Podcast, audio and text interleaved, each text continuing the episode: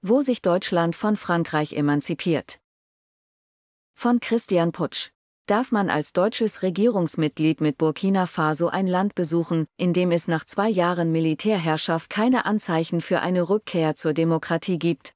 Dass sich Moskau anbietet, seit Jahresbeginn sogar 100 russische Soldaten für den Schutz von Junta-Chef Ibrahim Traoré einsetzt, wohl aber auch gegen rivalisierende Flügel der eigenen Armee. Während Frankreich auf eine europäische Politik der Abschottung gegen die Militärdiktaturen in Burkina Faso, Mali und Niger pocht, hat die deutsche Entwicklungsministerin Svenja Schulze, SPD, diese Frage mit Ja beantwortet.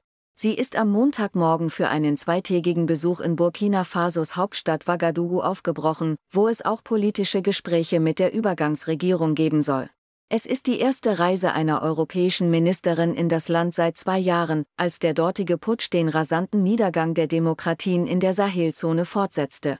Die Reise, die Schulze danach noch in das vergleichsweise stabile Benin führt, passt ins Bild der zuletzt angespannten Beziehungen zwischen Deutschland und Frankreich. Beide Länder werfen sich vor, nicht genug für die Ukraine in ihrem Verteidigungskampf gegen die russische Aggression zu tun. Zuletzt lösten Aussagen von Präsident Emmanuel Macron, der über eine Entsendung von Bodentruppen spekulierte, Aufregung in Berlin aus. Kanzler Olaf Scholz, SPD, der dies strikt ablehnt, dürfte sich brüskiert gefühlt haben. Vor diesem Hintergrund müssen die Aussagen von Parteikollegin Schulze vor ihrer Abreise betrachtet werden. Die sich ausbreitenden Terrorgruppen und der wachsende russische Einfluss in der Region haben das Potenzial, eine ganze Region in Europas Nachbarschaft zunehmend zu destabilisieren, sagte die Ministerin.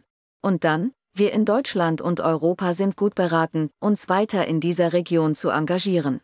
Dieses Zitat dürfte vorrangig an Paris gerichtet sein und kann als Signal einer deutschen Emanzipierung in der Region gewertet werden. Die Franzosen beanspruchten als einstige Kolonialmacht jahrzehntelang eine federführende Rolle in ihrem Hinterhof, wie sie Westafrika lange nannten. In der Sahelzone offenbaren sich die aktuellen Reibungen zwischen den beiden wichtigsten europäischen Regionalmächten in dem von Krisen erschütterten Teil des afrikanischen Kontinents. So hat Frankreich, anders als Deutschland, die Entwicklungszusammenarbeit mit den Putschstaaten fast vollständig eingestellt. Paris vergibt keine Visa mehr an Bürger dieser Länder, selbst bilaterale Adoptionsprogramme wurden abrupt beendet. Bisweilen wirkt die Afrikapolitik Macrons wie ein beleidigter Rachefeldzug. Vor allem mit den Juntas in Burkina Faso und Niger lehnt Paris Gespräche kategorisch ab. Der im vergangenen Jahr aus Niamey kurz vor dem Rauswurf abgezogene französische Botschafter hat den Ruf, gegenüber seinen westlichen Kollegen im Niger und auch über Kanäle in Brüssel weiter vehement die gleiche Abwehrhaltung einzufordern.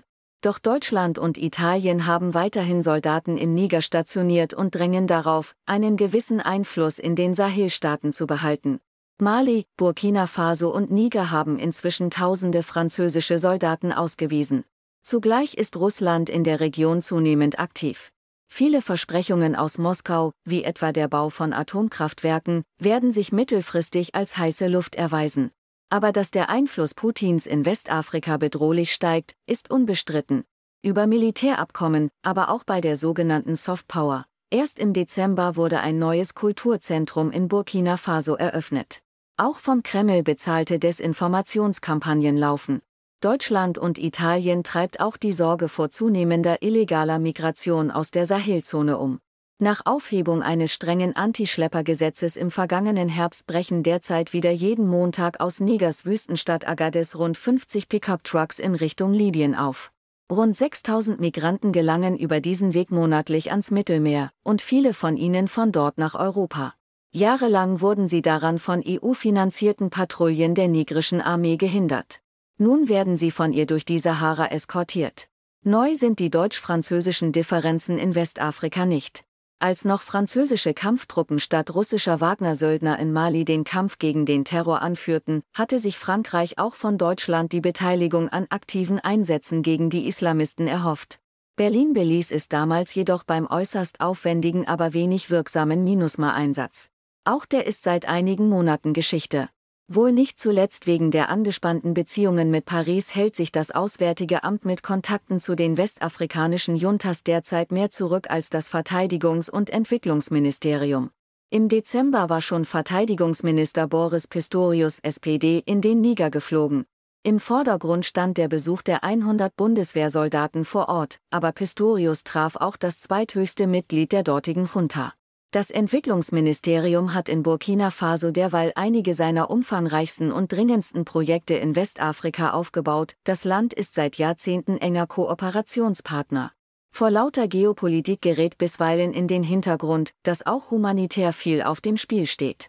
Burkina Faso, übersetzt das Land der aufrechten Menschen, gehört zu den 10 ärmsten Ländern der Welt, besonders seit es zu den Epizentren des globalen Terrors zählt.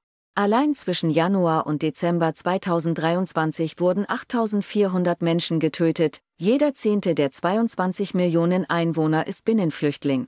Deutschland unterstützt die Zentralregierung seit dem Putsch nicht mehr direkt, die Mittel werden aber über Hilfsorganisationen, die Weltbank und UN-Agenturen für Projekte vor Ort verwendet. Das Auswärtige Amt fährt dagegen einen Schlingerkurs in der Sahelzone.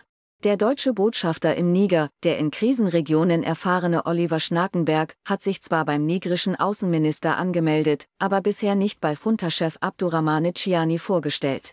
Dem Vernehmen nach nimmt das Drängen der Junta auf den damit verbundenen gemeinsamen Fototermin zu, der für Tianis außenpolitische Darstellung ein Erfolg wäre.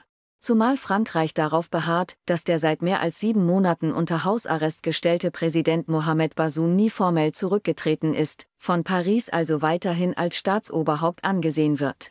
Und auch in Burkina Faso könnte es bald interessant werden. Dort sind 9 Soldaten der Bundeswehrberatergruppe stationiert. Deutschland hat eine Präsenz von Wagner-Söldnern mehrfach öffentlich als rote Linie für den Einsatz deutscher Soldaten markiert. Übergangspräsident Traoré streitet eine angebliche Zusammenarbeit mit Wagner ab, die 100 russischen Soldaten seien Teil eines bilateralen Militärabkommens.